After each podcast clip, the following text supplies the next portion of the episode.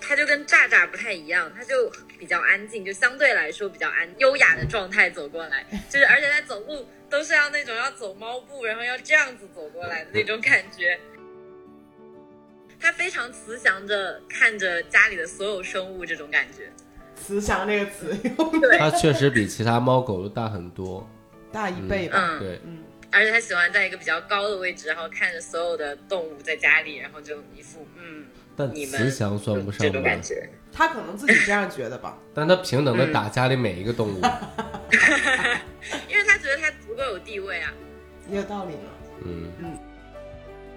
妈妈有时候想的很多，而且想的很离谱，就说你非常天马行空，然后就是就经常会幻想一些各种莫名其妙的东西，然后他就很喜欢坐在旁边看着你瞎想，然后他觉得这这件事情特别好玩。呃，然后接下来就是问如何看待爸爸这个问题，然后他就觉得你笨笨的，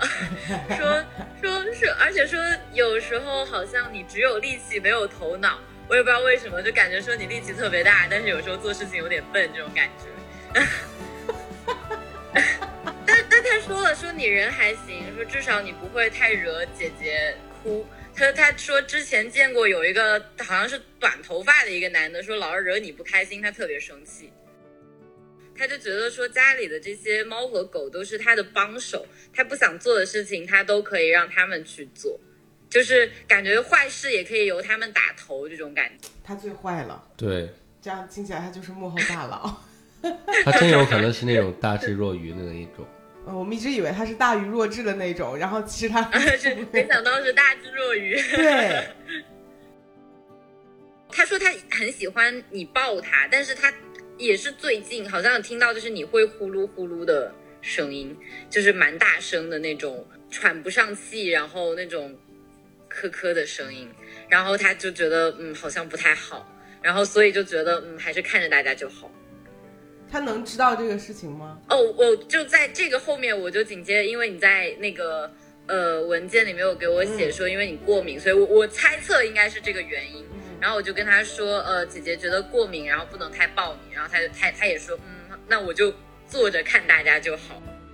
然后后面问他，呃，感受一下身体有什么不舒服，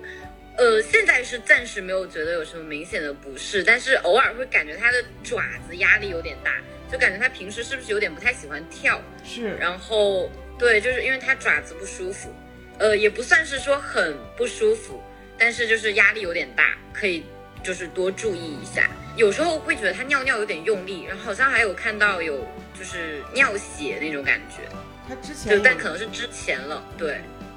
然后但现在还好，现在没有说很明显的。然后我问他有没有就是之前你有身体哪里不舒服，然后要做手术的地方，他跟我说肚子里有小石头在在下腹一块的位置。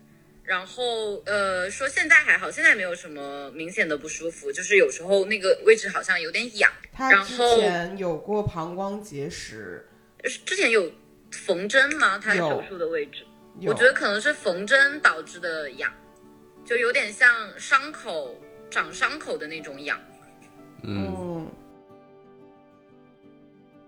这一世的梦想和使命是什么？他说就是很喜欢看着大家，然后要看着人类做各种各种各样的事情，都会让他感觉很开心。他就是有点像观察和学习人类那种感觉，就是想要向人类学习，然后看看大家是怎么忙碌的，他就觉得特别有意思。以上呢，大家听到了就是我跟宠物沟通师关于泡泡的一次宠物沟通得到的答案。那今天呢，我们邀请到了顾妍来和我们一起聊一聊关于宠物沟通的所有的事情。那接下来呢，就让我们走入当天的一个采访吧。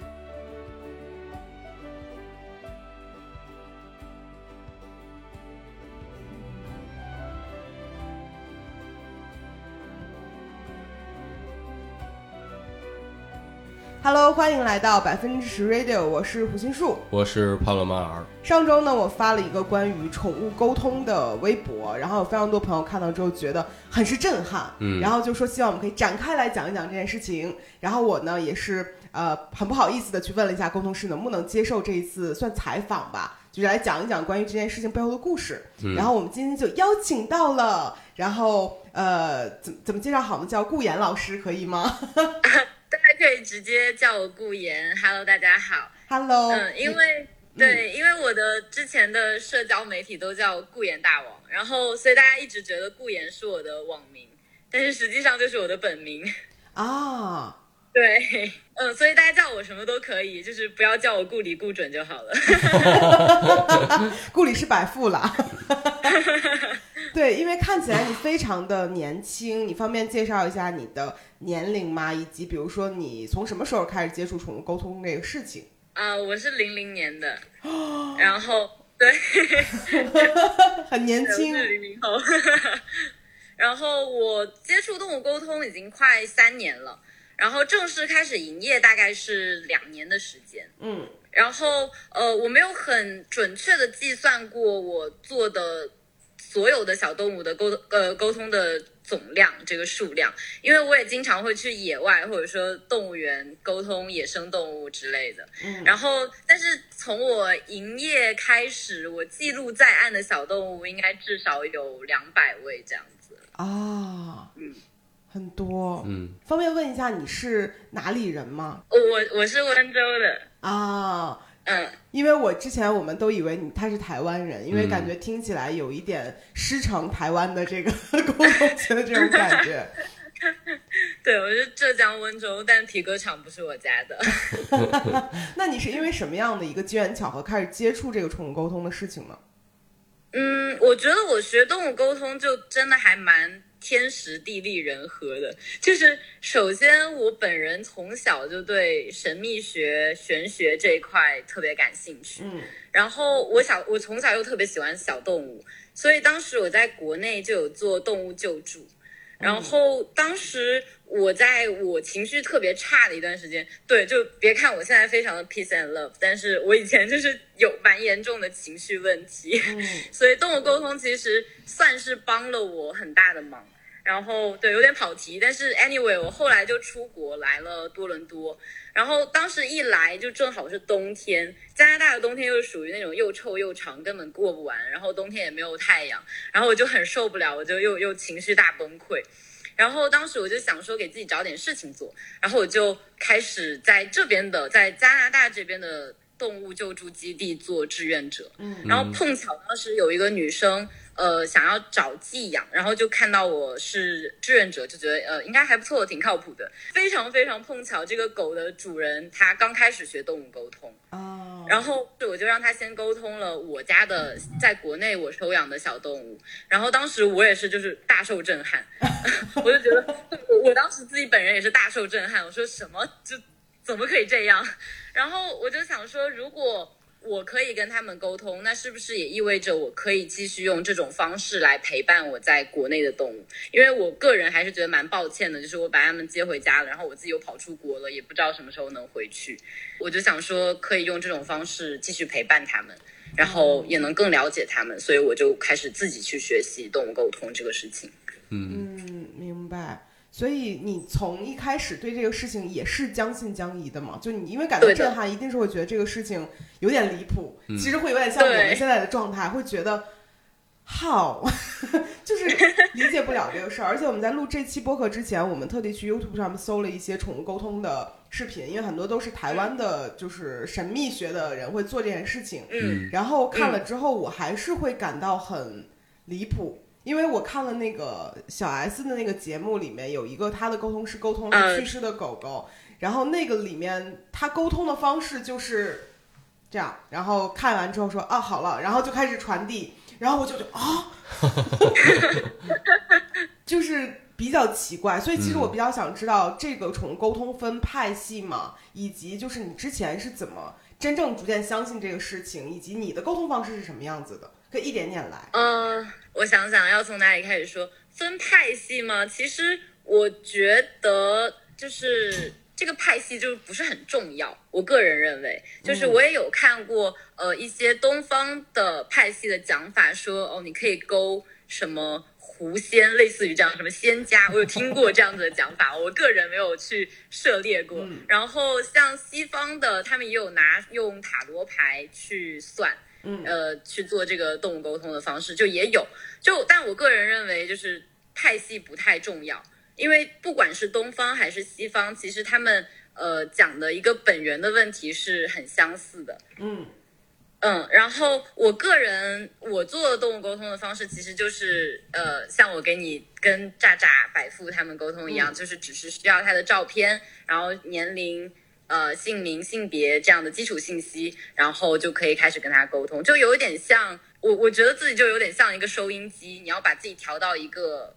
频率，然后能跟他们对上，然后就能感应到他们。嗯，所以其实你不需要呃任何其他的辅助，只需要一张照片。那你这个沟通过程是什么样？就你看着这个照片，然后你就可以连接到这个动物吗？对的。那动物能见到你吗？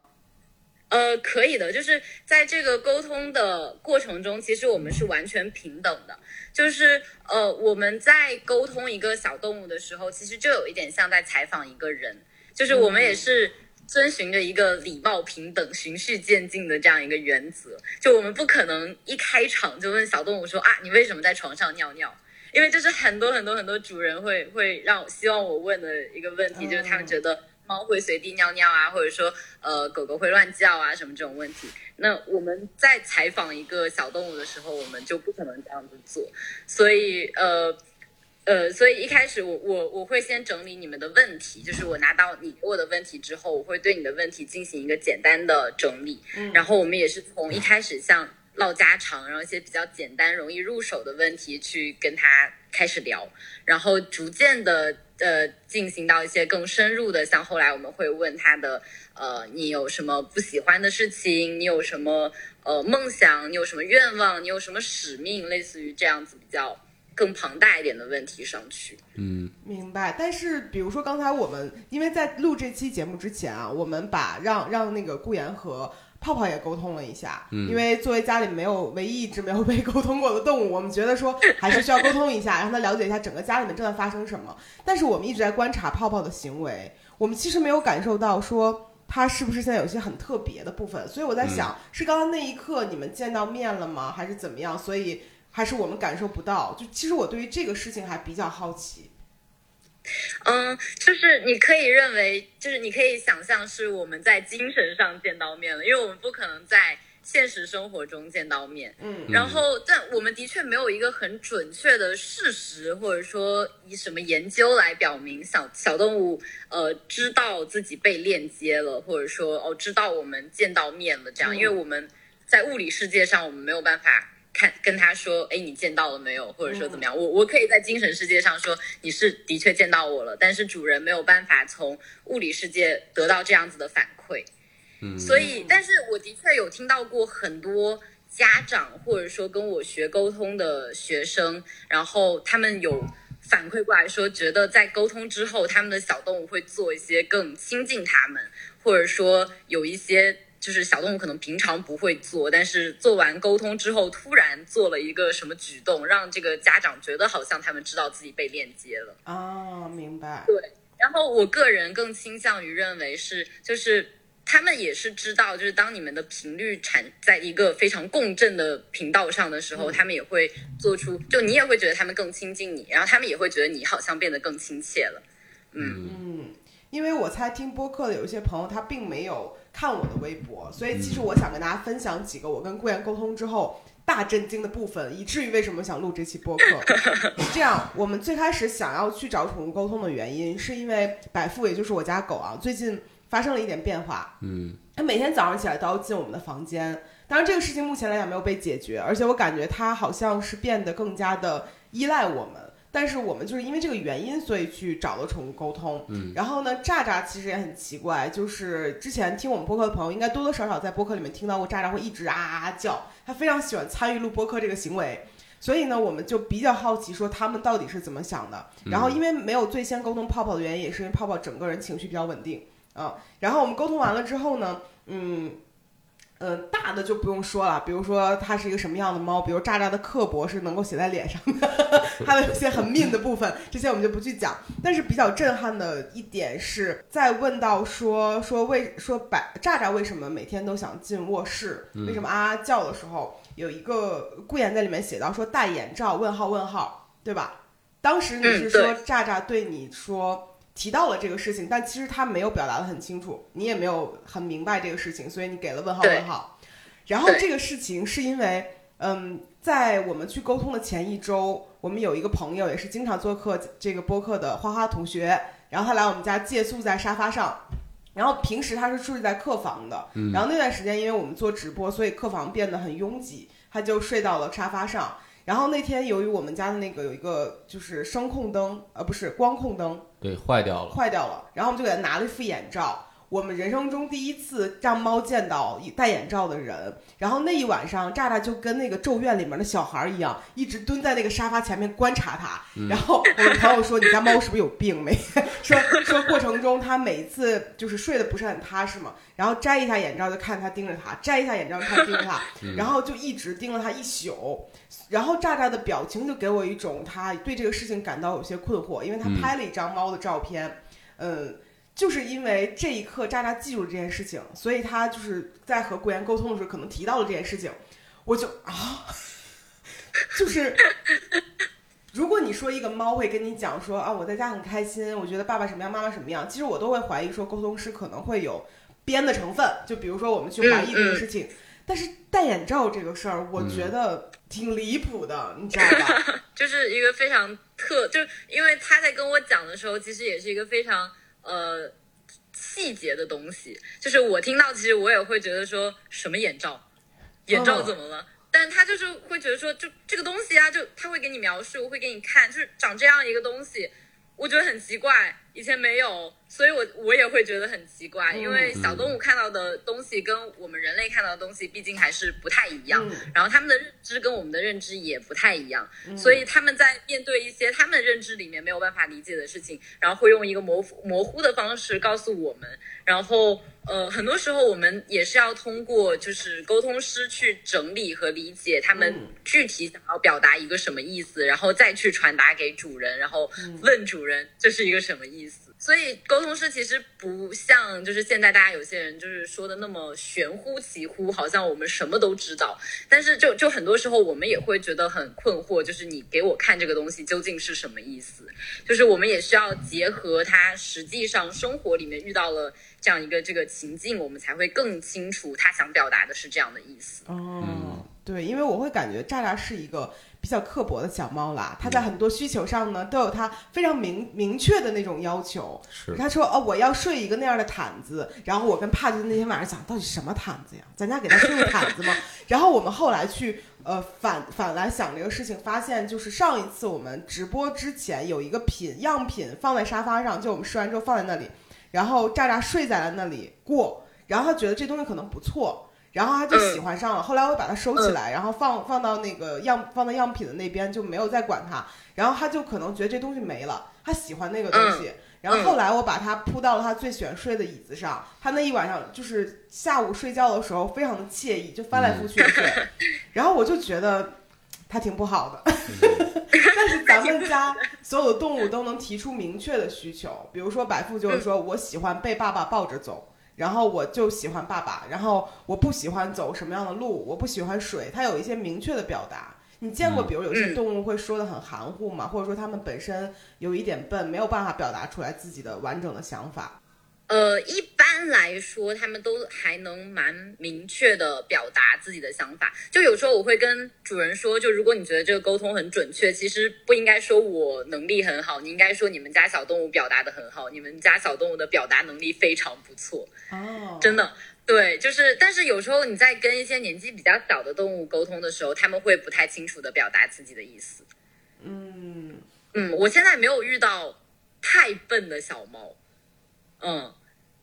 就是没有遇到太就是讲话非常非常不清楚，除了一些年纪很小，然后没有办法特别清楚的表达自己所有逻辑的。哦，还有一种可能性就是这个小小动物它可能流浪过，因为我之前救助的一只小狗，它是之前是流浪狗，然后来到我家之后，呃，等于说它之前没有人类跟它进行对话，所以它讲的话也是非常片段的。然后像一开始我问他你喜欢什么东西，他就只会说水，水。会动的水，就非常单个字的去表达这个东西。然后，但是我我跟他一起生活，所以我知道他说的水是家里猫有有用的那个水喷泉，啊所以他觉得没见过那个东西很有意思，但是他只会说会动的水。对，也就是说，宠物如果不跟人沟通，它也就是一个文盲，是吗？它有一个习得的过程。的讲话方式有时候会呃会很接近主人，因为他们每天听你们说话，他会下意识的去模仿，或者说很靠近你们的习惯。呃，我还有一个好奇的就是那天我们在 YouTube 上看到他有人沟通蛇或者乌龟，对一些冷血动物，还有人沟通蚂蚁。我那天看到，就是这些东西有有有有思考能力吗？有想法吗？其实我会对这个事情很怀疑。呃，我没有沟通过蚂蚁，但是我有沟通过呃鹦鹉、鸟，嗯然后有沟通过仓鼠，还有沟通过鱼，嗯，就是在水族馆或者说在动物园见到的狼什么这些鹿这些我都有沟通过，就是他们我是认为他们是有绝对的思考能力的，而且呃。动物园或者说野生动物的思考的事情，跟家养的小动物思考的非常不一样。有什么区别吗？就是呃，野生的小动物，他们想的事情更宽阔，我觉得，就而且更深刻。就他们，他们为什么会选择在呃，就你们可能觉得他们生下来就在动物园，或者说他们被救助来到了动物园，但是有时候他们是认为自己带着这样的使命，所以选择要在野外生活。嗯。对，就比如说我有呃，举一个很好笑的例子，我有一次出去跟我的朋友出去买买东西买菜，然后我们就想说晚上做个鱼汤吧，然后我们就去买鱼，然后我们就跟那一批死鱼沟通，我们说你挑一个你们这里哪只鱼最强壮，然后他们就推举了一只最强壮的鱼大哥，好然后变态的一个行为，有人懂吗？我觉得这个事情不禁细想，你知道吧？就感觉挺恐怖的。然后我们就问他，我们就问这个于大哥，呃，我们就说你你觉得被我们吃掉，你你会不会觉得特别不好？或者说你觉得你这一世的使命是什么？他就觉得说我做了一件非常有用的事情，就是能能给大家做一个晚餐，或者说作为食物，他觉得自己非常的自豪。我不信。对，这个其实会会会让我想到另外一个问题，就是宠物有可能在跟你说谎吗？他们有可能骗你吗？就这是一个非常怎么说非常 tricky 的问题，就是理论上来说，我们在跟他的灵魂或者说更跟他的更高意识对话的时候，他们是不会说谎的。嗯就是他可以选择我不回答这个问题，但是他们不会说谎。但是我们其实还是会遇到很多和现实不太相符的情况，就比如说我问一只小狗你最喜欢去哪里玩，然后它跟我说游乐场，可是主人说我们可能两三年前经过过一次游乐场，但是我们从来没有进去过游乐场玩，我们平时最常去的是草地。但那在这种情况下，他是说谎吗？但其实也不是，因为可能两三年前，就那个主人回回复我说，两三年前他在游乐场门口的确驻足观望了很久，嗯，就是他可能内心的意识是非常想要进去，然后他也觉得他最喜欢那个地方，可是他没有真的能力，或者说没有这个真的进去过。那在这种情况下，我们很难说他是在说谎吗？那因为他也是在表达一个他自己见过的事物。嗯对，因为他们的认知和世界观都跟人类有很大的不同，所以就有时候在呃沟通的过程中，就是会出现一些误差。所以我就是觉得白富是会说，就是可能他表达上是有问题的。比如我上次问他为什么他早上起来进卧室，他说他饿想吃饭，但他其实并不是想吃饭，因为我们会出来把它放饭好，回去是不管用的。他要进房间，但是我不知道他进来要干嘛，但是他的行为告诉我们，就是他要在这屋里陪我们待着。嗯，然后我其实会脑补一场就是大戏，因为只要百富进来，炸炸就会在外外面叫，对，他就会嫉妒这个事情，然后百富就以这个事情取乐，而他进来之后不会一直待，他过会儿要出去，然后给我一种说他好像要炫耀一下这个事情，就是我是这样去猜测的，但是呢，又没有办法去证明这个事情。嗯。嗯，哦，就你讲到这个，我想到一个很好笑的例子，是私家的狗。就是有一次他出差，然后让我帮忙看他家里的狗，然后当时赖赖就非常非常详细的跟我描述说自己的屁股撞到了一个圆形的玻璃的桌子，然后下面还是那种石头或者说大理石的地板，然后在室外，然后。呃，然后就说自己的屁股在那里磕到了，然后觉得非常委屈，然后想要思佳立马哄他，但是思佳当时在出差，嗯，然后思佳就想了半天，就觉得就觉得说描述的完全是自己家的阳台，就是全部都对得上，所有的细节好像都对得上，但是小狗完全没有去过这个阳台。然后我当时骗他，嗯，对，然后当时我就心想说坏了，思佳一定要说我我我不准，然后嗯不会要网网暴我吧？我当时就好紧张，然后结果。结果他就拍来他的小狗，就是每天坐在那个阳台门外，就门口外面，然后看着那个桌子的照片，然后跟我说，这狗一定是我亲生的，就是他讲话的这种方式简直跟我一模一样，就是给自己加戏很多，因为他觉得这是他能获得关注的方式。哦，对，所以有时候可能作为沟通师，我本人不理解，但是主人会理解这个事情。所以我觉得有一些小理由是他们互相的一些小心眼儿，但是没有告诉你。对，但是我们猜到的应该是对的。对，嗯，咱家的东西都没有什么好东西。对，其实我们那天就是问了，说为什么炸炸总是会啊啊叫。嗯。然后顾言问我说：“你们家有没有说话很快，然后又很喜欢说话的人？”然后我当时就自惭形秽，因为我想应该是模仿我更多一点。对，因为毕竟不会是怕嘛。因为刚刚跟泡泡沟通的时候，他说：“我觉得爸爸是一个啊笨笨的人，只有力气但没有头脑，但是人还不错。”对，那我们其实可以继续聊一下这个事情。就我好奇的是，呃，宠物沟通的时候，动物会说英文吗？比如说会呃，不同的小猫或小狗，它们的比如表达语序上，因为中文的语序和英文语序是不一样的，它会跟你沟通的时候说其他国家的话吗？呃，其实就是呃，他们按照我的经验来说，动物沟通其实不是靠某一种语言在跟你沟通，就是他们更像是在动用一切他认为你可以理解的方式去向你传递讯息。嗯，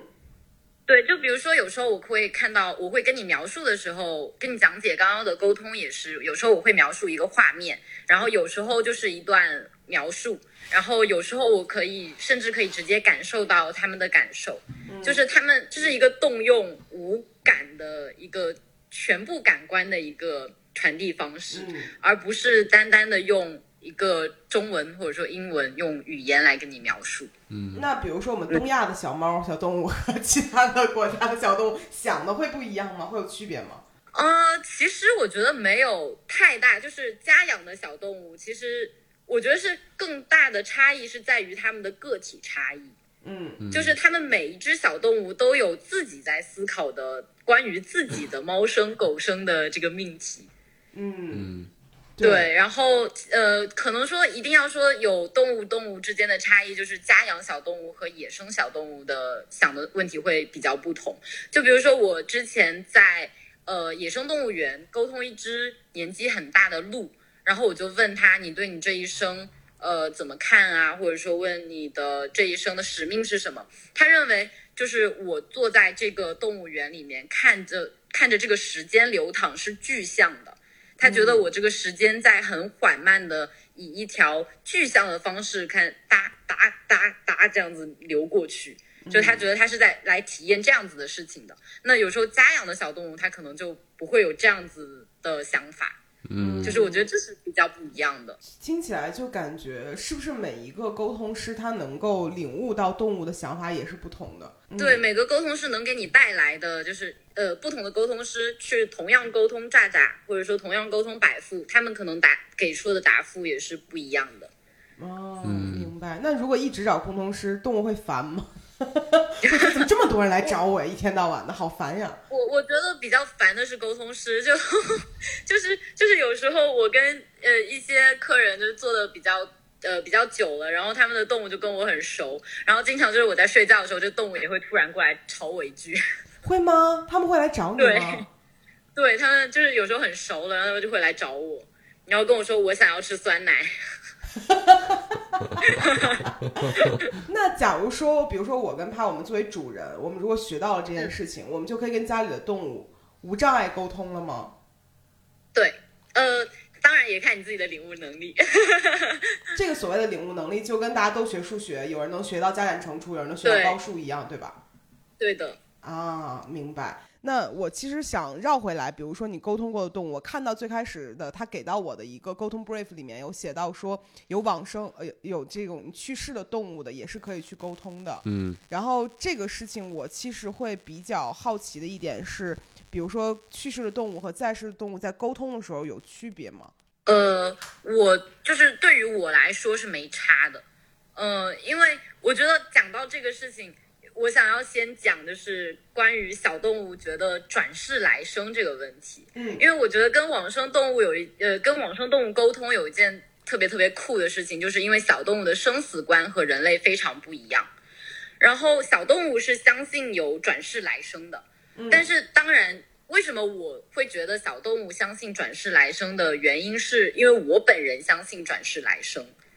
啊，在就是在做动物沟通的时候，有一个局限，就也是刚刚我们提到不同的沟通师沟通出来的结果可能会不一样的原因，就是在沟通时会有一个局限，就是我们人只能听到我们认知里的事情。嗯。就是在我们日常生活中，其实也是我们只能接受到自己认知里面，我们认为是呃理解我们理解中我们认为正确的这些事情。嗯所以，当你沟通师本人不相信转世来生的时候，你也没有办法听到小动物跟你说转世来生的事情。嗯，明白。所以，作为我本人，我相信有转世来生、有轮回这样的事情，所以我也经常能听到小动物来跟我讲这样子的事情。那因为呃，我认为他们相信转世来生，所以对于小动物来说，他们是不惧怕死亡的。那比如说在跟往就是往生动物沟通的时候，他们会向你去描述死亡的痛苦吗？呃，我能感受到他们的痛苦，但是通常来说，在就是他们会认为生命的质量比生命的长度更重要，所以呃，每一世对于他们来说，其实都有自己想要学习和体验的一个目标。然后猫生和狗生对于他们来说，有时候更像是一场体验。所以很多时候到了他们生命的最后时刻，我经常会听到的就是他们已经不再去刻意的感受所谓的痛苦，就是我的确能感受到他们现在很痛苦，但是他会跟我说，就是我觉得可以了，就是我觉得我呃比起就是用药物和各种这种呃创伤性的抢救来维持我。我觉得没有必要，就是很多小动物会这样跟我说。就他们会不太愿意去强调说所谓的痛苦这个部分，因为他们更相信自己的，就就更需要这个生命的质量。明白，在这里其实我挺想插入一个，就我可能觉得更痛苦的事情，就是北京其实会有一些抓狗的行为，就是他们可能会把动物带到一个栖地区这样的一个集中处理的部分。嗯，就是你有沟通过这样的往生动物吗？就是他们可能会被集体抓走，然后会进行一些不太好的处理方式，这种事情你有经历过吗？我没有沟通过这样子的小动物，但是我有遇到一个特别神奇的事情，就是也是前段时间，就是在国内开始抓狗之前，嗯我有一个经常在我这里做沟通的一个一个主人，他说我家附近的流浪动物有两只我一直救助的流浪猫突然不见了，问我能不能沟通一下。然后当时我就跟那两只猫沟通了，然后那个猫说，呃，附近到处都是在抓它们的人，然后他觉得就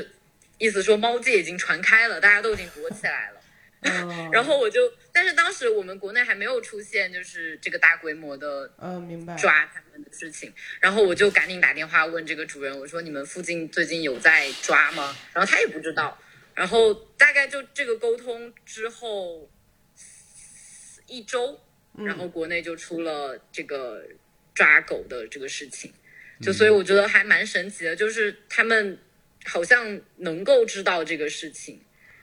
但但我觉得这事儿并不是一个突然集中爆发的，而是一个持续存在，但是只是爆发出来一件事情而已。但是给我感觉就是猫界和狗界如果能传开这件事情，大家还是可以避避风头的，就听起来比我想象中好一些。很凑巧。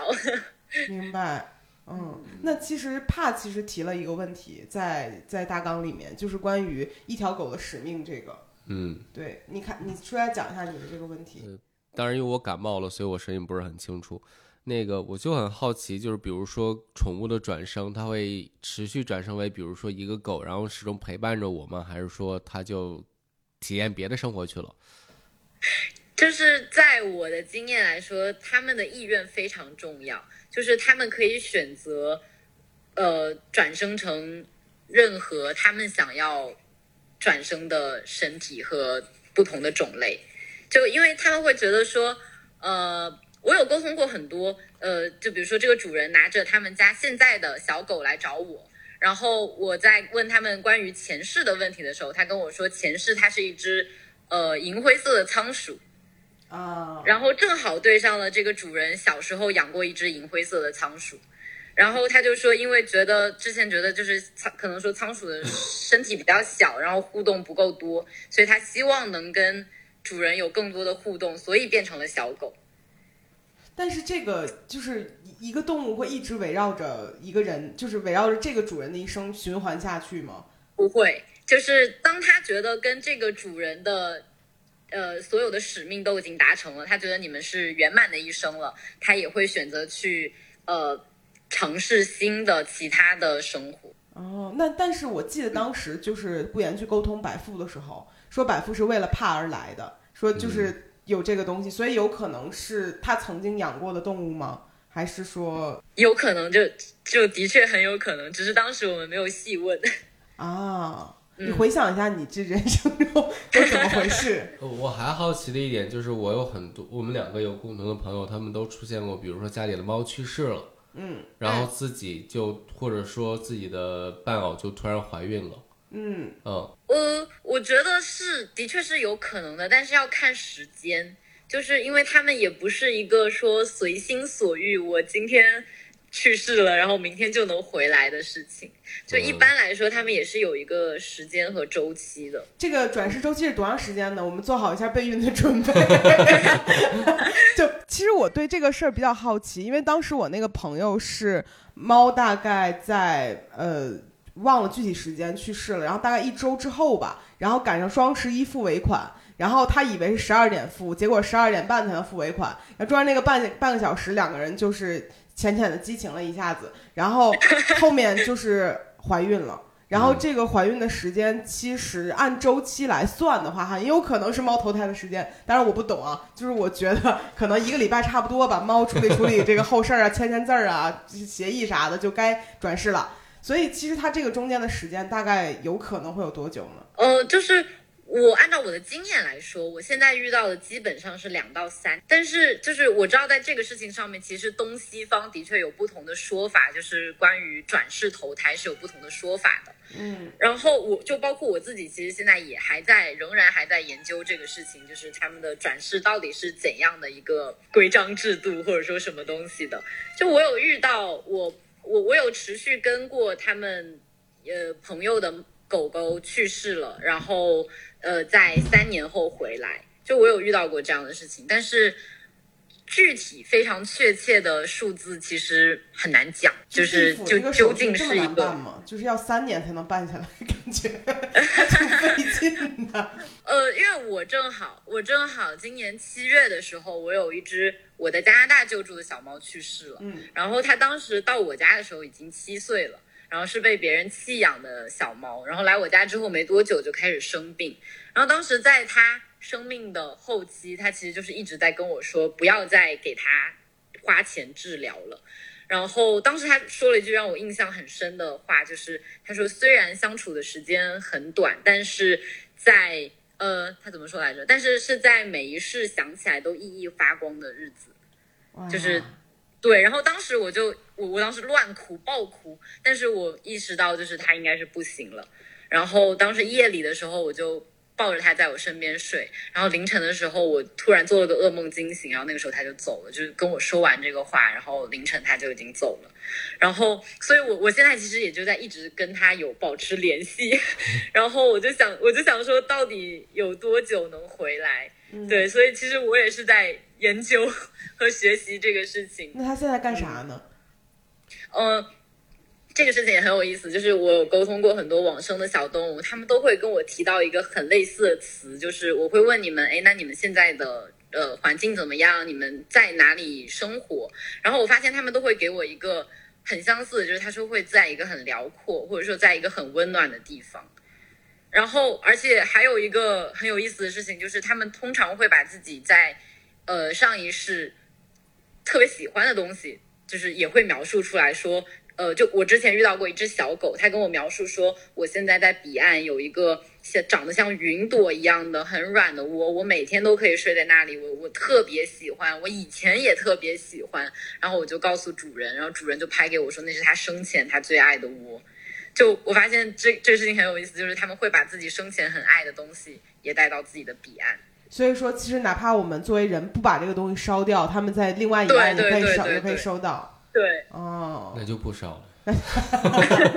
但但其实这样就证明说，这个东西如果不丢掉的话，其实在家里面也是可以存在的。然后他们会不会回来一趟呢？哦，我我也有勾到很多，就是他们在刚去世，他们没有马上走，他们还是会留在家里，就是到处看看，然后还会跟我说：“你你跟我姐姐说一下，晚上不要再哭了，就有一点吵。”所以其实有没有可能，就是家里如果有多只小动物，他们能够看到它回来呢？可能吗？哦。对，我也有勾到过这样子的案例，就是当时是一只在世的小猫，然后问他，呃，你最好的朋友是谁？然后他给我描述了一只长得跟他非常非常像的小猫，然后说我们是最好的朋友，但是我已经很久没有见过它了。然后我就问主人，我说，哎，你们家是有呃这样这样这样这样的一只小猫吗？然后主人就说，哦，我们家以前有，但是它已经就是去世了蛮久了。但是对，但是作为小动物来说，他们仍然知道这个小猫在，或者说曾经在，然后仍然知道他们是自己最好的朋友。哦，但是你发现，在咱们家的三只动物里面，他们互相都没有提到过谁是我的朋友，就感觉，就他们三个感觉就是，嗯，只有我的奴隶这一说，他们互相没有很好的友谊，我感觉挺费劲的。就是还有一个问题啊，就是说。呃，比如说你在沟通的 brief 里面会提到，就是先提前提说一下，就是顾言给到我们一个 brief 是非常清晰的。就比如你要做这样的一个宠物沟通，你需要准备一张照片，一个月以内的，然后父母的照片，就是一个主人的照片等等这样的一个很详细的 brief 里面，其实有提到说，呃，你可以去问，呃，猫和狗，你们这一世的使命和。呃，梦想是什么？对，因为包括这个问题，我们也分别问了泡泡、渣渣和百富。然后泡泡给的答案就是看着人忙碌，他就很满足，是一个比较单纯的想法。然后渣渣给的使命是是陪着姐姐工作越来越好，就陪着我。嗯。然后他确实也会在我做每一个工作的时候陪在身边，挺吓人的。然后他的梦想是读很多书，成为一只有文化的猫。这个也也比较符合他的人设啊。虽然说我不知道他是怎么知道读书这件事情的，就挺奇怪的。所以我甚至怀疑说，站长有没有可能以前他不是一个猫，他是一个呃张爱玲之类的，就是假想啊。然后百富说他的使命是啥来着？说他的克制自己的脾气，对百富说他的使命是他觉得自己很特别，所以他要脾气又不好，他要克制自己的脾气。然后他梦想是穿很多漂亮衣服。这个事情其实我们也跟顾言对过，就是百富是不穿三五十块钱的宠物衣服的。然后每次穿这个衣服，他就会扒拉我，让我脱掉。但是他有一件他给他 买的五百块钱的冲锋衣，很贵了啊，作为狗的衣服。但他会非常喜欢那件衣服，他会穿这个出去，感觉很炫耀。然后之前有一次，他穿了一件蹦蹦带给他的一件。孩子的那种特别特别可爱的那种，不能叫可爱吧？呃，丑陋的过年穿的那种对襟儿的小衣服，然后也不合身。然后我给百富穿了之后，他在床底下躲了一一天。所以我觉得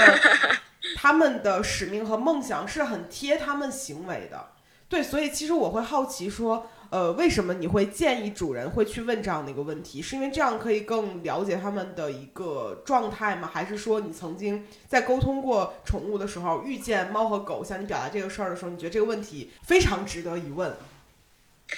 嗯，因为我觉得就是动物沟通这个事情，就是要问点有深度的问题才有意思。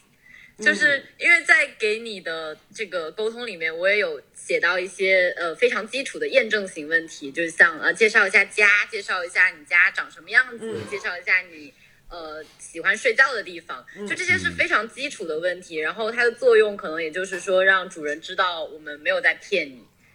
但是。对，就真的就是让你知道哦，我们是能对得上的，所以之后我讲一些很离谱的话，你也觉得可以相信。要不然我一开始就跟你说一些他他他的愿望，他的呃什么使命，就谁都不能相信嘛。然后，但是我是觉得这个动物沟通的这个这件事情，它的不管是带给我还是。我认为的这个事情本身的意义，其实都不仅仅局限于我去跟他讲这些唠家常的话。嗯，就是有时候我会认为，在跟他们在跟小动物聊天，其实是给了我另外一个看世界的角度。所以我个人非常喜欢去问他们一些呃更宏大关于讨论他们世界观、关于讨论他们这些看法的问题。就是他们有时候就是会给你带来一些很。很不一样的角度和很不一样的想法，然后你你问完，然后你听完，你会觉得就是觉得自己好渺小，嗯，就是他们的想法怎么会这么开阔？就有时候我问我，包括前面我说我特别喜欢沟通，我觉得沟通网上动物是一个特别酷的事情，也是这样。有时候我问，有一次我问一只小猫，哦不，小狗，我问他，就是它是意外去世了，但当时我不知道。我就说你觉得这一生你有什么遗憾吗？然后他跟我说，呃，怎么说呢？就是时间有一点短，但是呃，时间不是爱的计量单位。这一世我们学到的。陪伴与爱才是最重要的课题。这个事儿我死的时候都不一定能说明白，你知道吗？就感觉就有对，有时候我自己都想，就是我活了这么久，我可能都说不出这样子的话。但是你就是能从小动物的嘴巴里听到这样非常，就我自己听到我都非常压抑的话。嗯，所以那一刻你就觉得说，这个世界就是如果只看自己，真的太渺小了。嗯嗯嗯，对，而且我记得当时他说去跟白富沟通的时候，白富不是流畅的讲出了他的使命和梦想，他想了想，比如他说哦，我觉得穿小裙子应该穿好看衣服应该不算是一个梦想。他说哦，那我的梦想是，你说他当时停顿了，想了很久，这个事情让我觉得还挺神奇的。嗯，就他不是一个流畅的表达，但我猜测炸炸是很流畅的一个表达。嗯，就还挺不一样的。对，就是每一个小动物都会有他们的性格，然后都会有他们的讲话方式。就是我在自己做这个事情的时候，我也会很明确的知道，就这个事情它不可能是骗人的，因为我看到的他们每一个小动物都是不一样的。嗯，那你有听到过一些离谱的梦想吗？比如我觉得炸炸说读书这个事儿就挺离谱的了，就是 猫说我想读书，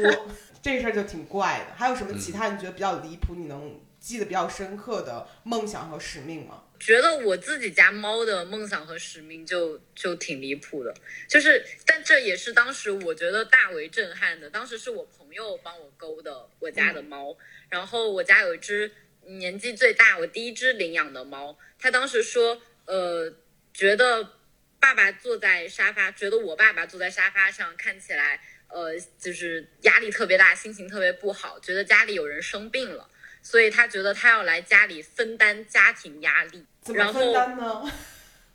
对，然后但这个事情就是最神奇的事情。当时我大受震撼，就是因为那段时间我生病了，然后是也就是前面我说我在我情绪最糟糕的时候，我领养了一只猫，就是就是它。嗯，对，然后他就觉得说我要分担家里的压力，就是虽然我们也不知道他具体要怎么分担，但是。但是其实从我的角度来说，他能来到我家陪伴我，就已经是在分担我的压力了。就是他在陪我变好，或者说怎么样，嗯，就一定程度上来说，也是他就是促使了我去做动物沟通这个事情。就呃，怎么不算呢？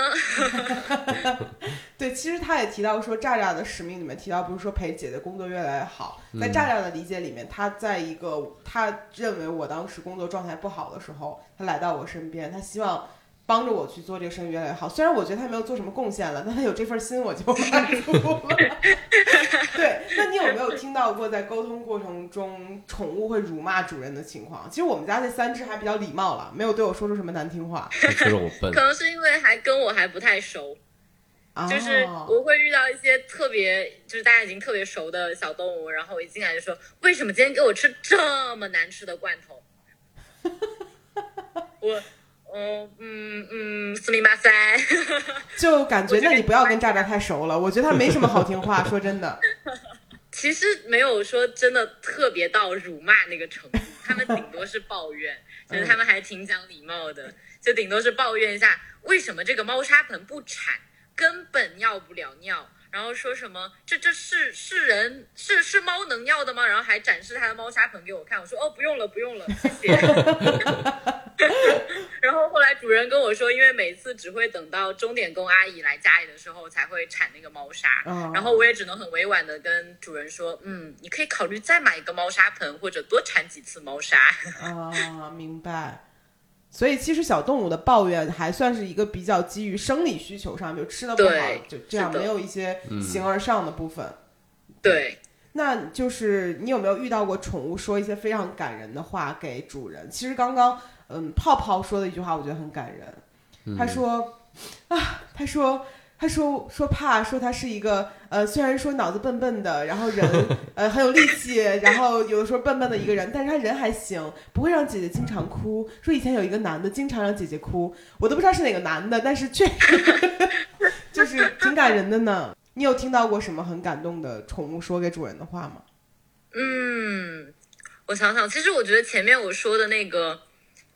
爱不是哦，时间哦不是爱的计量单位。我们这一世学到的爱与陪伴就是最重要的课题，那个就我就觉得挺感动的。然后就很多都是往生动物会讲出这种特别让人感动的话，就是就有一种好像他们已经脱离了这个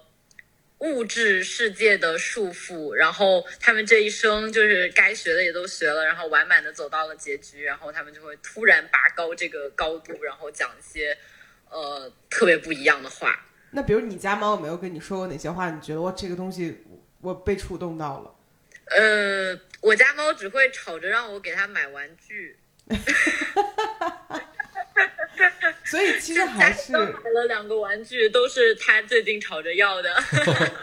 哦，不过我家猫小时候就是有讲过一个话，就是就是我我我那个叫什么小红书那个名字里的那个兜兜，就是它是我在加拿大呃领养的一只小猫，然后当时他就跟我说，呃，他觉得当时他猫年纪还特别小，话都还讲不清楚。然后我当时还在想要给他起什么名字，每天都想不出来。然后他就跟我说他，我就问他你为什么要来找我？然后他说我要给你兜布袋。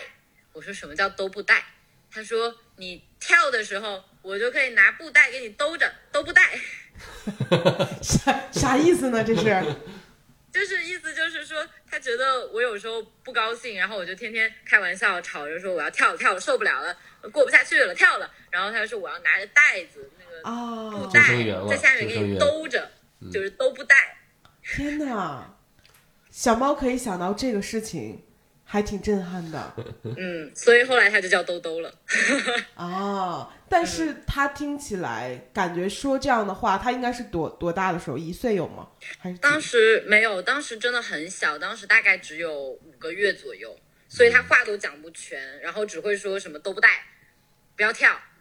就是这样。然后，然后到现在他就会跟我说，我要那个红色的章鱼，那个头可以坐在桌子上的那个章鱼，就要那个，给我买。但但这样说起来的话，感觉宠物是不是到一定年龄再去沟通的话，会比较有性价比？因为可能太小的时候他说不清话，这样。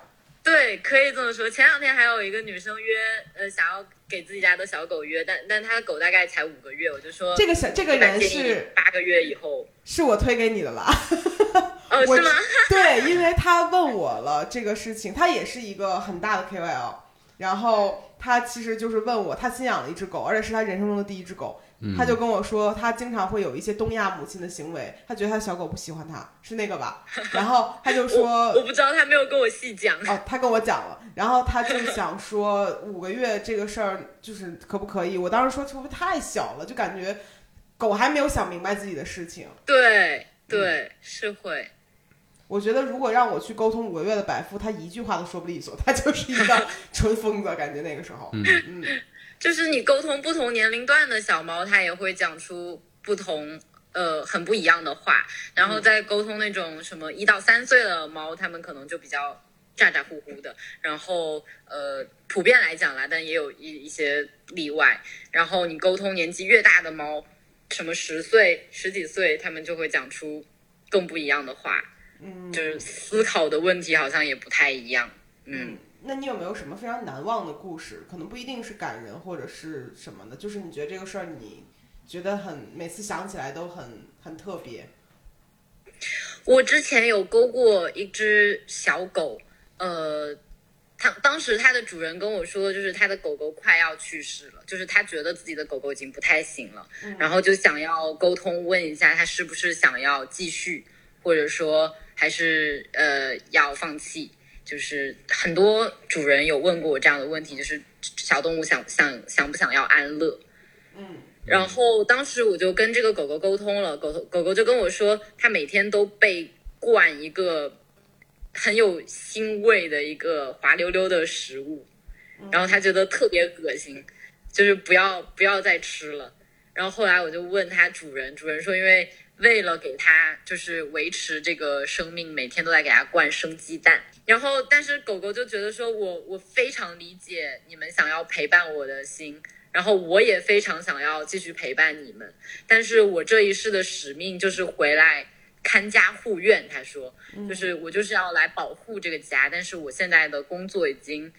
做得非常圆满了，嗯然后你们也应该就是放手这个事情。然后当时呃，然后我就完整的反馈给了它的主人，然后它主人说，就是它回来家里之后，它就一直是住在院子里面，就是当那种护卫犬。嗯我跟他讲完之后，他也就觉得说，好吧，就是好像的确应该是这样子的。然后那天晚上就没有再给它灌生鸡蛋，然后也呃就是停止了一些让它觉得不舒服的那种抢救方式。然后当天晚上，小狗就非常安静的就去世了。嗯我我其实是很想去学宠物沟通这个事儿，在嗯听了你做这个沟通之后，因为我会发现宠物的思维和我想象中太不一样了。尤其是炸炸吧，因为它一直给我的感受就很好奇，所以这只猫给到我的所有，就是你给到我的反馈，都很符合我对于它的刻板印象。心理预期，对，但是还是会有一些让我觉得比较惊喜的点，包括他去形容泡泡，他形容泡泡说啊，一个头圆圆扁扁的，颜色比较单一，动作比较慢的一只啊猫，很麻烦。就是他去这种表达的时候，我就会觉得哦，他挺有意思的。所以其实我想知道，比如你有没有遇到一些性格上非常奇特的小动物，它们可能会在说话上面就是很很与众不同，会让你很难忘。嗯，我我我觉得我自己家另外一只猫就就特别与众不同，他就非要在外猫砂盆外面拉屎。当对，就是动物沟通师本人的猫也没有办法跟他沟通，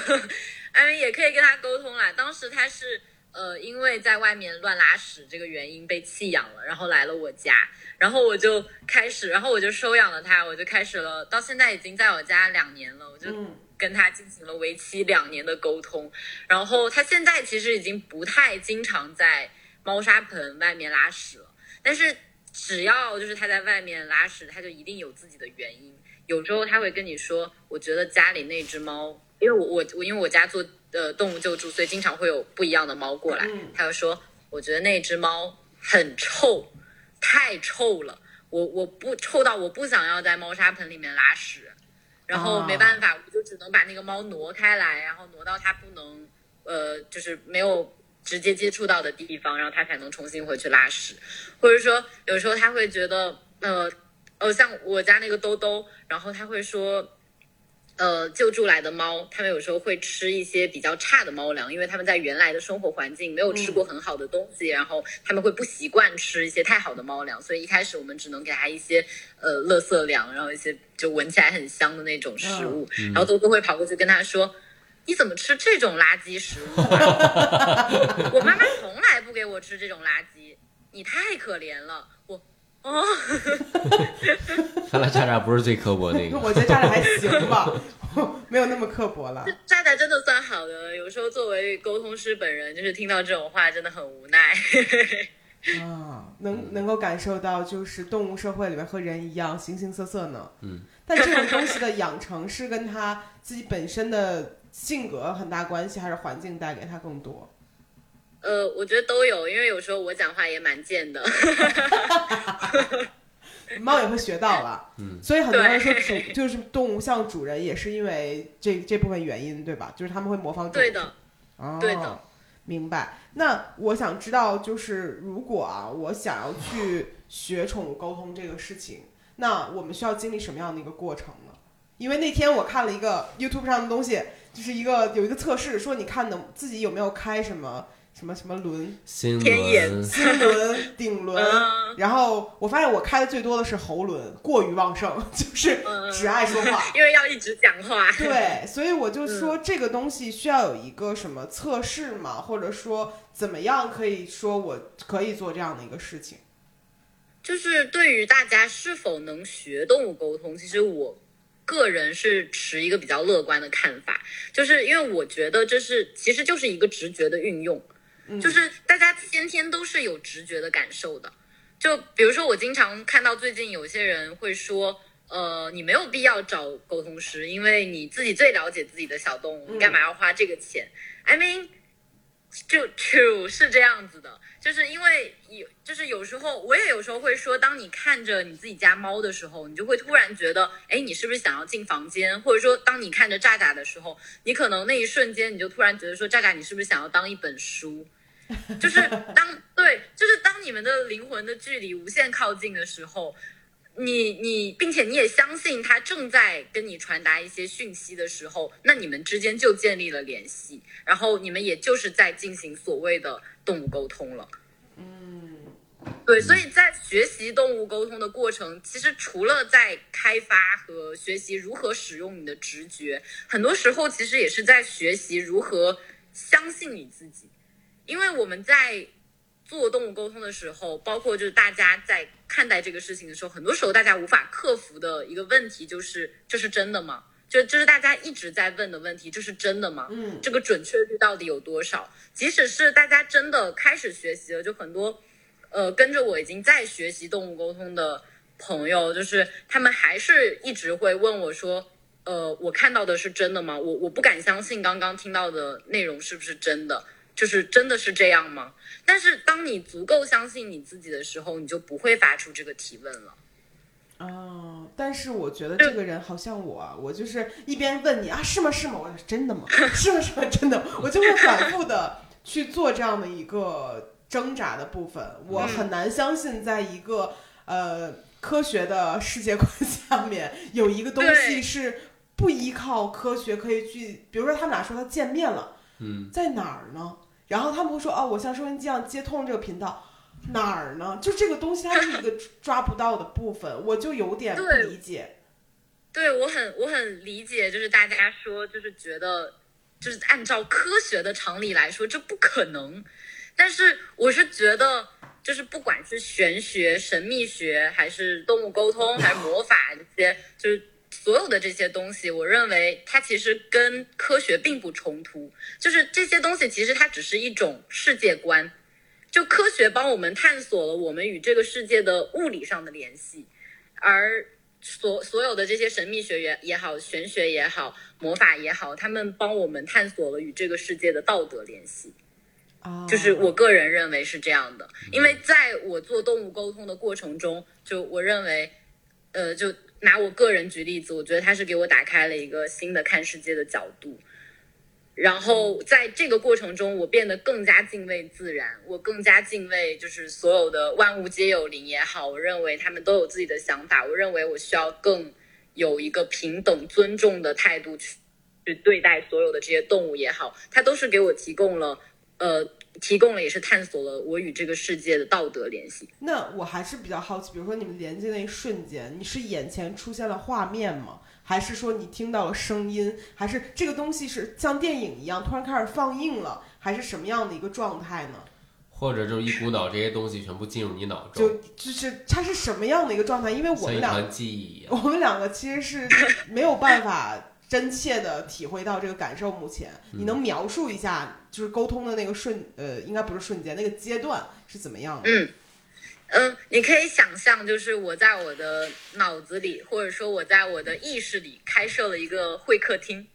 然后我邀请了这个小动物来到了这个更高层面的会客厅里面，然后我在这里就跟他，就像我们现在面对面谈话一样，跟他进行了一次面对面的谈话。明白。但你怎么能保证这个东西不是你自己想象的，而是动物告诉你的呢？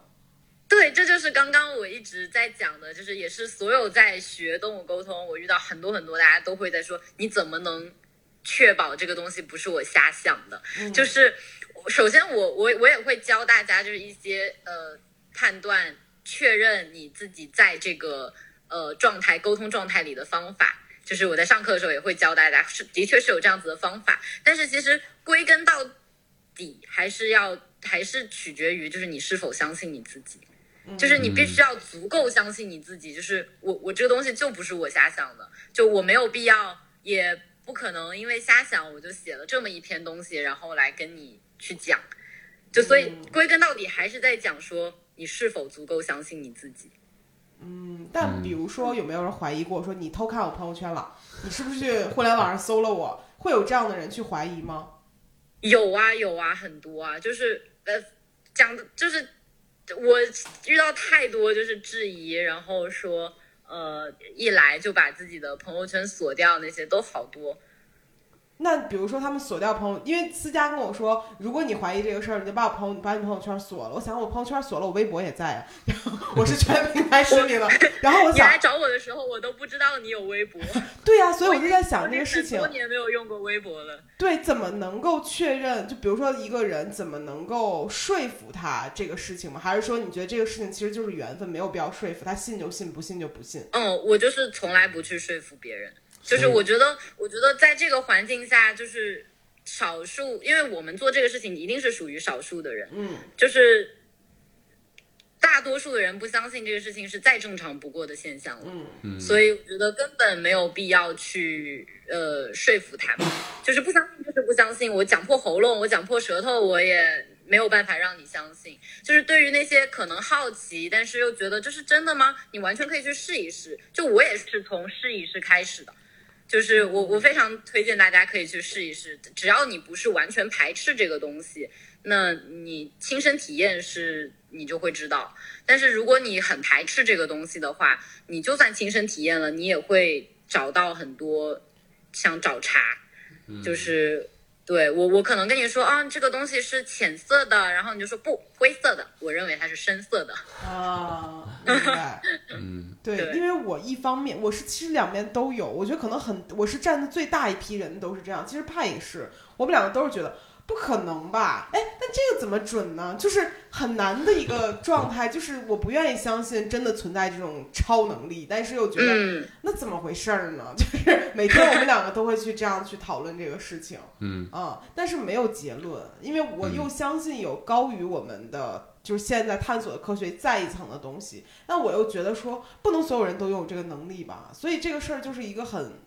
很很难的一个事情，嗯啊对，就我是觉得有些我们没有办法用呃物理也好，科学也好讨论出结果的事情，不代表他们不存在。嗯，就是对于对于你们这现状，就是我觉得最我最建议的方法就是你可以试一试，因为你试一试就知道了。那比如说我们要真的我，因为我是动心真的想学课了，因为我看顾言朋友圈里也说会开课。如果我想学的话，这个入门课我要学什么呢？就不是说给大家讲个具体的，就泛泛，比如第一节课你需要干嘛，第二节课大概要干嘛，有这样的一个。其实嗯，其实课就是我在带着大家每一节课去从最开始建怎么建立你意识中的会客厅，然后一点一点到邀请小动物进来，所以在入门课就是会教完，基本上你就能做最基础的沟通了。是吗？嗯，那这个一节课的时长大概要多久呢？大概两到三个小时，然后入门课大概是是是几节来着？三到四节，因为我主要是看大家的进度，就大家如果觉得呃有点接受不过来，我就可能再加一节课，多讲一点。那比如说这一节课是有多少个人一起上这个课呢？八个人，最多八个人。主要是我的影响力也没有到达更多的人。那不一定，咱们这一期发出去不好说。其实因为大家对这种事儿太好奇了，嗯啊，它处于一种嗯，就是让人很好奇的部分。那我方便问一下，你是从哪里学的这个事情吗？我是跟一个英国的老师学的，但是我其实当时只跟他学了呃入门，然后就后面跟往生动物沟通，包括做走失动物沟通，都都是我自己摸索出来的。嗯，嗯，因为那个老师开课太慢了，然后然后他一一节课我也找不着他人，然后我就等不了了，就自己学了。所以你觉得这个事情你是有绝对的天赋在这个事儿上，对吧？我觉得算是吧，就是可以说，因为我我觉得我也不敢说这是天赋，但是我是对这个保持一个非常非常开放的态度。就是一开始，其实我我的朋友要给我做动物沟通的时候，我甚至没有在对这个事情进行怀疑的。我觉得一定有这样的事情存在，所以他对我，他跟我沟给我沟通的时候，我是百分之一百相信。然后包括我在自己做动物沟通的过程中，我从来没有质疑过自己。就是我非常确信，我看到的所有的东西一定是有理由的。就即使有时候偶尔也会有人说，我觉得你沟通的就是不准的，但是我真的会觉得，就是你你真的了解你的小动物吗？哦，好吓人，可能 好恐怖。就是大家可能会觉得这讲的有点极端，但是因为我遇到也是非常非常非常少会质疑我准确率的，但是我真的从来没有质疑过自己的准确率。嗯，就是因为我我真的觉得就就是都有原因，就大家为什么会呃，就包括大家找到我的这个小红书也好，因为我的小红书其实已经被封了好几次了，就大家经常投诉，所以我的流量一直都很低。但是为什么大家还是会找到我？我我仍然相信，就是中间会有缘分存在。就是当你看到这个沟通师，你觉得他说的一些话好像跟你能引起一些共鸣，或者说你觉得他好像讲的还不错，其实这里就是你们在运用直觉去匹配了一些人。然后这里其实就是缘分，让我们好像遇到，然后我们可以建建立一个比较好的沟通。所以我我一直都不太 care，就是呃有没有人来找我，因为我觉得如果你找到我了，就是你需要我了，嗯嗯，对，然后你相信我，所以你才会来找我做沟通。嗯，你是在加在多伦多学电影吗？对的，哦，那这个事情有帮到你吗？因为我感觉，如果因为我是写东西的人，其实你给到我的一些东西，会让我觉得它会变成一个很不错的一个题材，或者说它是一个嗯情绪上能够给到我很多帮助。那这个东西有帮到你去做你的主业吗？你的学业吧，应该算。我我觉得是有的，就是你看待事情的角度更宽阔了，就是这对写剧本什么的一定是有帮助的。以前以前我也蛮钻牛角尖的，然后我我觉得就是在我做动物沟通之后，我我觉得改变的是我这个人。就是我整个人的态度和世界观可能都发生了一些微妙的改变，所以在看待其他事情的呃事事情其他事情上面也会发生一些改变。嗯，但我感觉其实我我后来就是在跟顾言做过沟通之后，我去看了一些其他的沟通师的东西，我觉得他们会有很多沟通师会很玄，就把这个事情搞得很很有那种玄学氛围。但是你给我一种感觉，就这事儿是跟科学有关系的，就是你要你你不要把这个事情想得多么夸张，就你会给我一种这个东西更实际的感觉。是因为对我我不喜欢把这个事情讲的特别玄乎其乎，就是因为我觉得这是就是大家都可以，只要你愿意，我觉得都可以去，就是它它就像是去寻找一个解决方法。那有些人想到了我用呃很实际的解决方法去解决这个事情，那有有有时候我找到的方法可能就是说玄学或者说怎么样的，就是它只是方法不同。嗯嗯，明白。那最后有没有什么？就如果大家感兴趣的话，能找到你的渠道吗？因为你的小红书我觉得不太好念呢。我的小红书，我我我的微博就叫顾言大王，嗯，然后我的小红书名字非常长，虽然是我最近才改的。呃，我的小红书要我念一下吗？我的小红书改名成了那些兜兜和动物教我的事。对，其实对，因为我觉得小红书很像一个就是记事簿，然后里面就是很多都是我做动物沟通，然后觉得很不错的故事，或者说兜兜教我的一些事情，然后我都会记在那个里面。对，嗯有没有人因为你很年轻而质疑过这个事情呢？好像还没有，暂时还没有，可能因为大家不知道我的年龄，暴露过这个事情。因为因为我看到他还在上学，然后我就感觉挺震撼的。因为我的震撼在于，我我这个年龄的时候是意识不到我可以做这个事儿的，就我我之前也意识不到，就是我之前在我之前在国内也上学，我在上海读书，然后我我我我在上海读书的时候也特别浑浑噩噩，然后我觉得就是读不下去，受不了，然后我就又要跑出来，就是就是各种这那的，然后就所以我觉得我做动物沟通其实真的也是机缘巧合，然后给我。所以说，某种程度上来说，我也一直觉得是动物沟通帮助了我。嗯，哎，我突然想到，那你能够沟通人吗？哦，这是就是怎么说呢？我这可以播吗？可以吧？这不可以沟通人吗？应该也可以吧？其实是可以的，但是呃人会说实话吗？我不能保证所有人、所有沟通师都能说可以。就是对于我个人来说，我认为是可以的，但是我不太经常会沟通人，因为我觉得人类比动物复杂太多了。就是你有时候去接触他们的世界，就呃，我我之前有举过一个例子，就是在你沟通的时候，就好像你的生活是一个泡泡，然后小动物或者说那个人类的生活是一个泡泡，然后你们在沟通的时候，就是你们交集在一起了，就好像集合有有一个有一个交集，然后他的世界也会入侵到你的这个脑脑子里面，嗯所以小动物就很纯粹。然后就是你问它什么就是什么，它的生活就是这样，然后也会跟你说一些就是没没有什么特别不好的事情，嗯，然后但是人类就不一样，就他们的世界非常复杂，然后你你会觉得就好像他们的世界整个入侵到你的世界里面了，就怪吓人的。啊，因为我看到有人说说三岁以上的成年人没有办法沟通，因为会非常多信息，但是可能对，就是信息太多了，我、嗯。我觉得是一个就是信息量很大，然后你有时候会处理不过来这样子的问题。嗯，但比如说这样听起来可以，呃，和呃，听挺挺听着挺犯法的这个事儿，不知道为啥感觉挺不好。而而且小猫小狗只会找他半夜要酸奶，但是人，比如说我半夜出现在他脑中说要钱，对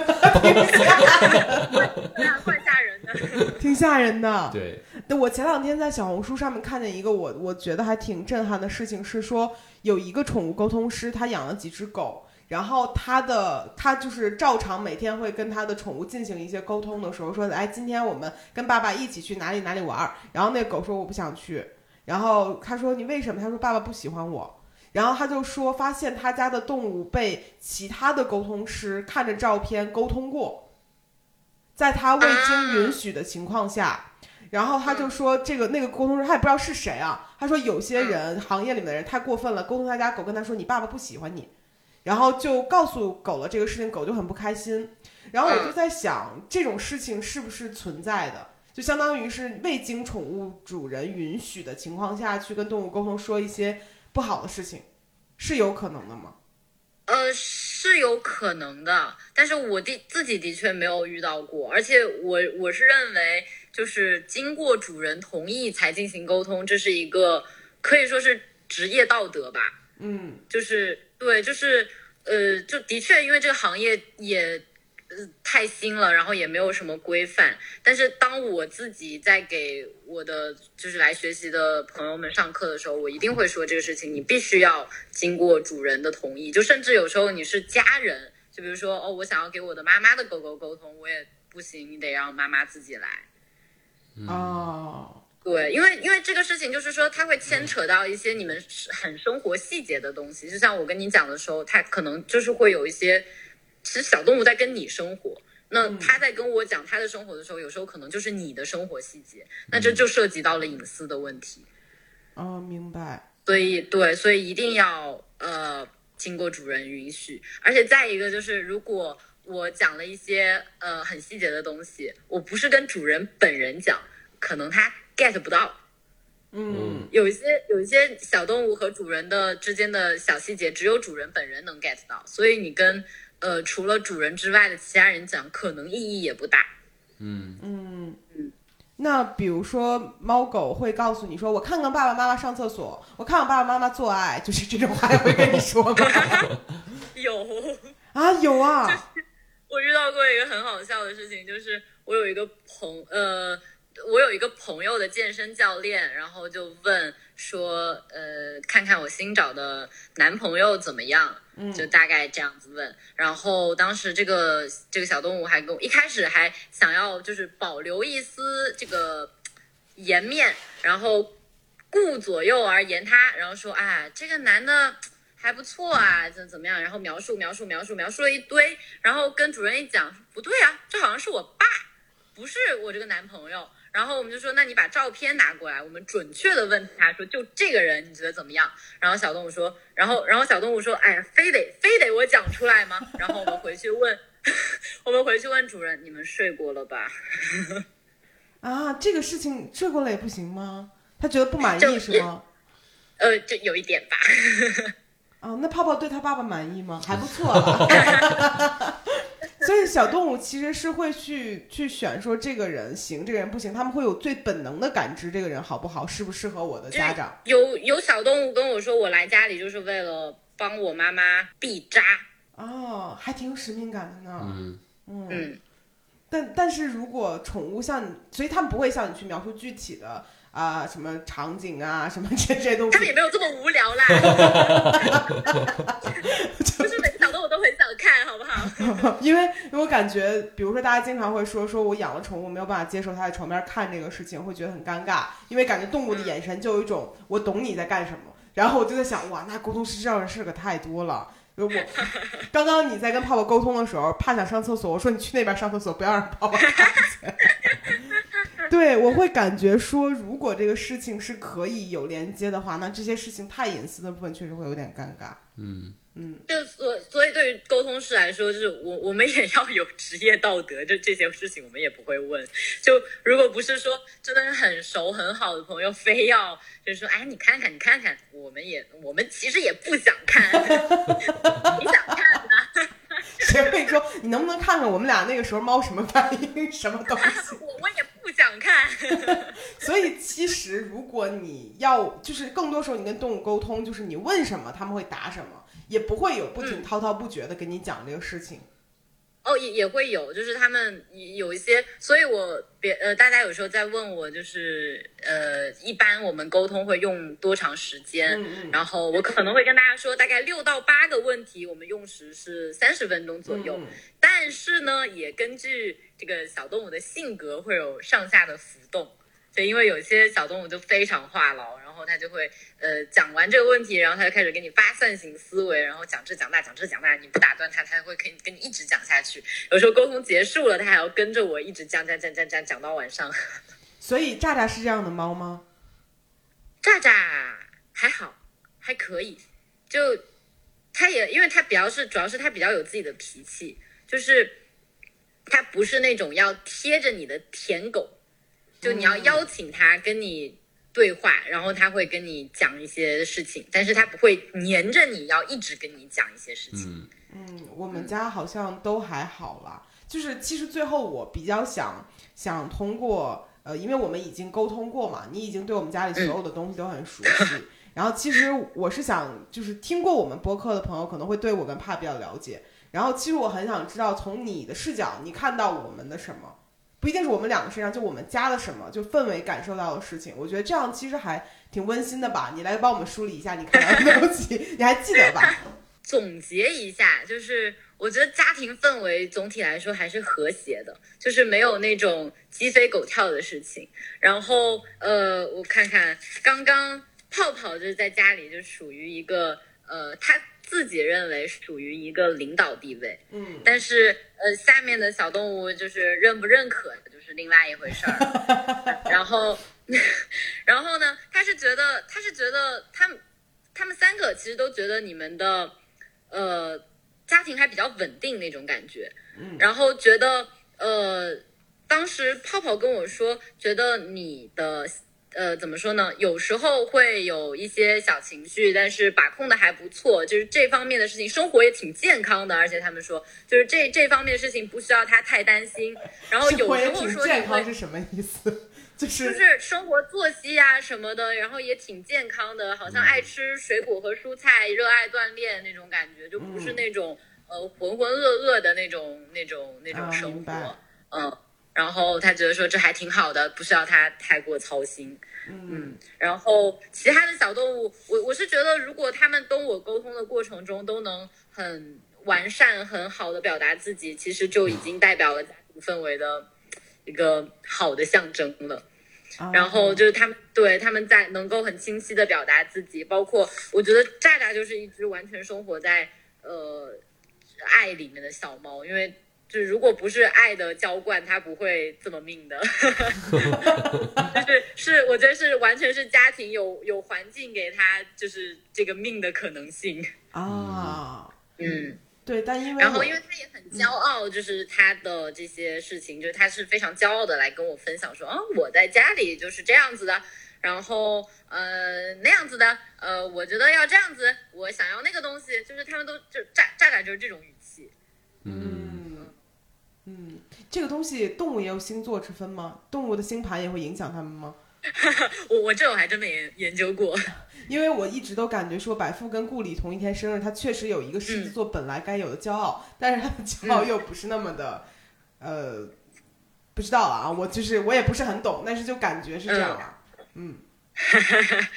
可能有吧，我没有太仔细研究过。我家这只猫是我家兜兜是什么星座来着？双子座好像，他他蛮精分的。那不就是炸炸吗？炸炸是六月十五号生的小猫，就蛮奇怪的感觉。好了，那我们今天其实已经问了非常多的问题，然后呃，我自己的疑惑大概得到了一个解答。那炸你不是 炸了，怕怕你有没有觉得说，嗯，你最开始会对这个事情不相信，你现在得到一些解答了吗？嗯，有一些。你得到解答是什么呢？得到得到的解答是好像还是不是很相信，就是这个事情吧。说来很难，好像越讲越玄乎了。但我其实觉得这个和宗教很像的，其实在让我变好，或者对他们更好一些。嗯，对，因为确实是我们做完沟通之后的第一件事情，就是帮渣渣把毯子铺上，然后给百富买了鸡胸肉去烘，因为他最爱吃的肉干是爸爸亲自给他烘的，那个脆脆的肉干。然后会去规划说他们怎么样做会更开心，嗯，而且也明白了他们所有的需求。比如之前渣渣一直跟着我工作会有点烦，觉得他怎么总在我旁边，然后我就会开他玩笑，挠他脚心，挺过分的。然后但是现在其实我能明白他做的事情就是陪着我，那我就会把这个事情变得轻松很多。其实他更多的还是给到人的一些变化，对对。嗯，我我觉得就是对于动物沟通来说，如果能做到这样子的事情，其实就是这一场沟通它就是有意义的了。嗯嗯，对，就是我们想要做的，可能也就是能呃有这样一点点好的改改善吧，有有一点点能帮助到大家。嗯，然后我们现在甚至在想，上次跟百富沟通的时候，我们怀疑啊，我们猜测他是不是没有自己的现在的一个窝，因为以前他是有地方住的，搬到这边家里之后，我们就说不给他特地买个窝了，他想睡哪里睡哪里，所以他每天都要进来睡，有没有可能是这个原因呢？感觉有可能，也确实也有可能，嗯，可能还是我们更了解他，所以我们也许猜测的是对的，嗯，那你还有什么盘？没问题，没有问题了，那你愿意让我去学习吗？你想学就学，你什么时候开课呀？呃，等我呃放假吧。你 什么时候放假呀？快了，圣快了诞节，快了，吧圣诞节放假。可以，我蛮想学的，感觉我我我会通过这个获得更多给我工作上带来的一个反馈。嗯嗯，那好了，今天非常感谢顾岩来做客，然后大家记得去他的微，如果想找他的话，可以去微博，我会艾特他的，我会艾特。顾岩大王嗯和小红书、那些兜兜和其他动和动物教教我的事事。对，其实大家搜顾岩大王也可以搜到，然后能够找到这个事情。然后嗯大家，嗯，对这个事情，我建议大家可以采取一个更加，嗯，包容的心态来看一下。嗯就是只要你不是特别的反对这个事儿，你其实能够从这个过程中得到很多快乐和嗯感悟吧。我觉得是这样。嗯，然后如果有感兴趣想学习的朋友呢，嗯，让他们自己沟通了。对，就这样吧。好了，本期就这样了，谢谢顾妍，谢谢拜拜，下期再见，拜拜拜拜。I had high hopes about the man that I could be. I fell in the river and I got pulled down. But I'll keep my head up the second time around.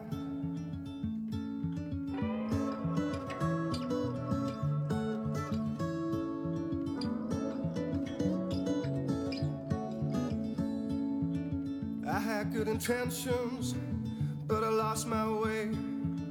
If I ever saw a blue sky, I turned it gray. I rode my luck and my luck ran out.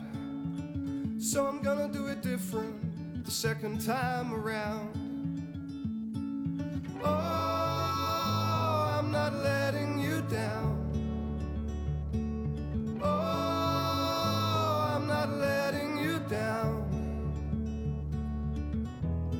The second time around.